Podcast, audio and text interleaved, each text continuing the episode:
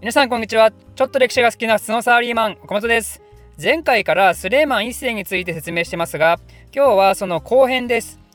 前回はスレーマンの即位とスレーマンの代名詞となるヨーロッパ遠征つまりハンガリー制圧をしたモハーチの戦いとその後のハンガリー対応に難癖つけてきたハプスブルッケのフェルディナント征伐のためのウィーン包囲そしてそれら遠征をスレーマンの横で伝えてたのは当時の大宰相でスレイマンから文字通り愛されてたイブラヒムであるとそういう話でしたね。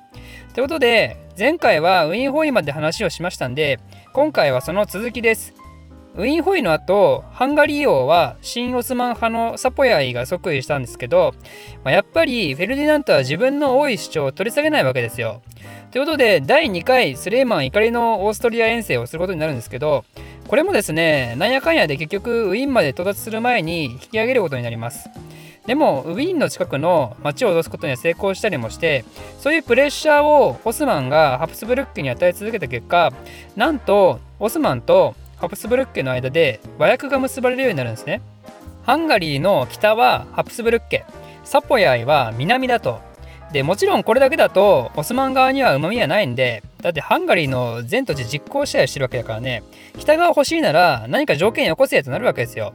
なんでハプスブルッケ領の北ハンガリーはオスマン帝国に公納金を支払いましょうってことになったわけですね、まあ、つまりハンガリーをめぐるオスマンとハプスブルッケの戦いはオスマン側の勝利だった。ということになるかと思いきやまだ話は終わらなくて。この後しばらくしてサポヤイは死ぬんですけどそしたらねまたこのハンガリーをめぐる争いが再燃するんですよね。フェルディナントがサポヤイの後任は俺だって言って先に結んだ和訳を破棄して南側に侵攻してきたんですよ。でこれでまたスレーマン怒りのハンガリー遠征を行って南側取り返してハンガリー南部をオスマンの直接支配領域へと変えてしまいます。これで再度ハブスブルッケと和訳が結ばれてやっぱり北側はフェルディナント南側はオスマンねっていうのを再確認してでやっぱりフェルディナントは毎年公納金を支払うという感じに収まったわけですよ。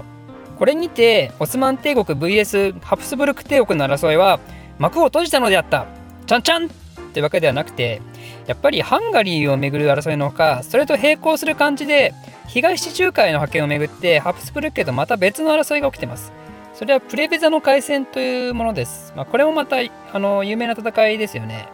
オスマン帝国が東地中海の島々をどんどん支配下に収めていってて、それを横目で見ていたキリスト圏側の勢力が危機感を覚えて、オスマン帝国に対してチャレンジしてきたっていうのが背景です。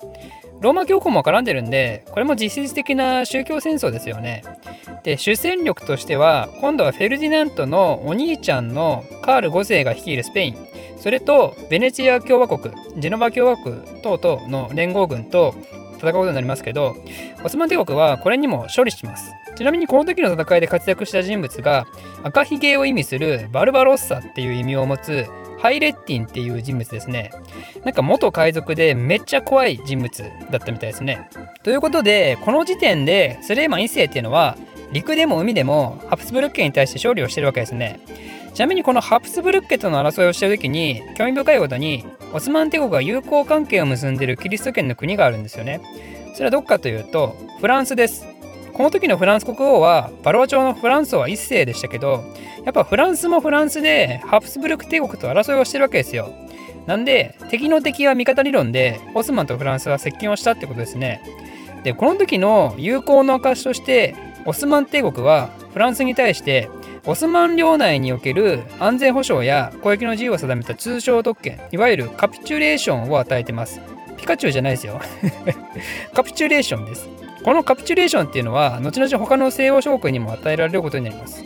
これがですね今後欧州列強っていうのが登場してくる時代になると不平等条約として取り扱われるようになってオスマンは悲惨な目に遭うことになるんですけど、まあ、それはまだ先の話ってことでで、ハプスブルク家との争いは一段落した後、今度はスレイマンは東側にも目を向けます。オスマンの東側には何があったかといえば、サファビー朝ですよね。かつてシャー・イスマーイディルっていう大カリスマに率いられて急成長してた国ですけど、チャルディランの戦いでオスマンがボコった後、急に塩らしくなってたあのあの国。あの国はその後どうなったかっていうと、イスマイルが1524年に亡くなって、その息子のタフマースブ一世っていうのが後継者として国王を続いてたんですね。でこのタフマース部は即位した時はまだ10歳とかでしかもサファビー朝も国内で混乱が起こってたりさらに東の国からプレッシャーを受けてたり結構辛い状況に陥ってたんですよそんな中でサファビー朝の有力人がオスマンに寝返るっていう事件が起こってこれをきっかけにスレイマンはサファビー朝の制圧を開始しますサービー朝っていうのはかつてめっちゃオラオラのイケイケ軍団だったんですけどこの時にはだいぶしょぼんとしていてかつ自分の実力値を十分理解しててオスマンとの直接対決を徹底的に避けるんですよ。サービー朝っていうのは遊牧民系の国家なんで機動性化してねヒュンヒュンって逃げるんですよ。でスレイマンはもうすっごくイライラしててタフマース部をめっちゃ侮辱する手紙書くんですけどこの臆病者のクソザコ野郎みたいなねでもね、もうしょぼんとしてるサファビー朝にそんな挑発は無意味で、タフマース部はひたすらに直接対決を避けて、バグダードあたりまでの領土をオスマンに取られはしたんですけど、でも最終的に疲れ果てたオスマンと和訳を結ぶことに成功したと。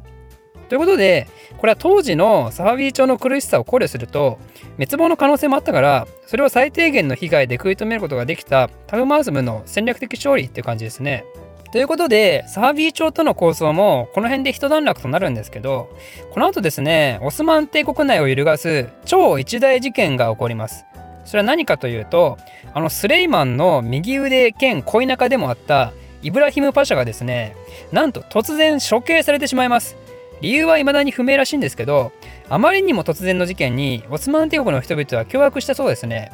一説によるとこの背景として一人の女性が絡んでるなんていう話があります。その女性の名前をヒュッレムと言います。スレイマンが最も愛したっていうスレイマンの第二夫人です。スレイマンにはヒュンレムと別に第一夫人がいたんですけどつまりスレイマンには2人の女性の息子がそれぞれいたわけですよ。でイブラヒムが次期スルタンとして推してたのは第一夫人の子供だったんですよね。これに起こったヒュンレムがスレイマンにあることないことを吹聴してその結果イブラヒムの処刑っていう時代にまで発展したっていう説があるわけですよ。まあ、こういう話も古今東西あるあるではありますけどねやはり偉大なるスルタンであるスレイマンもある種普通の人間であったということですね。でそんなヒューレムが頑張った甲斐もあってか第一夫人の子供は無事暗殺されてスレイマンの後継者にはヒューレムの子供のセリムが残されることになります。実はヒューリムとの子供も複数いて、その子供たちの間でも血みどろの争いが起きてるんですけど、それちょっと細かいんで、今回は割愛します。だけど結構長いこと続くんですよね、その争いも。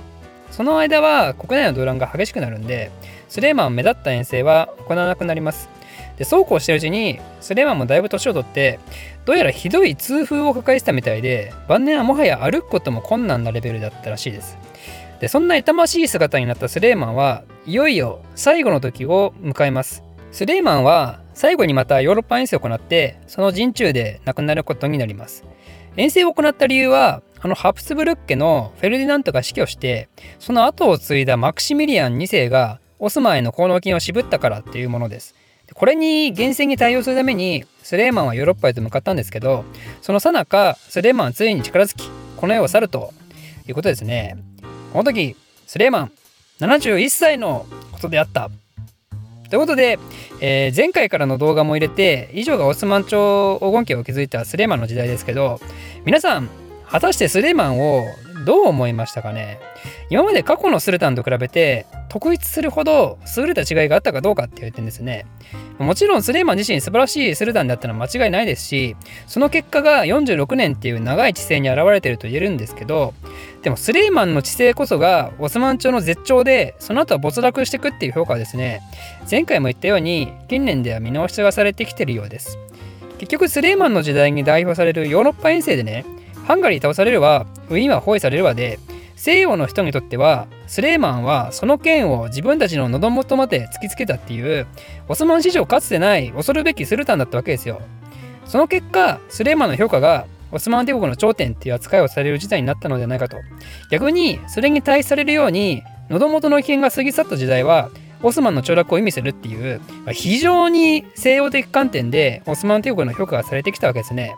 実際のところオスマン朝っていうのはスレイマンまでの時代が軍事国家として拡大を広げていた時代でスレイマン以降は無理な国土拡大をやめて限られた領土を支配各層が協力して安定した統治を目指すっていう感じで国として目指す方向が大きく変わるんですよ。スルタンの権力一本集中から官僚たちの時代と突入していくことになるんですよね目指す方向が変わるんで国の在り方っていうのはもちろんそれまでと変化するわけでその変化を果たして単純に没落の始まりと言っていいのか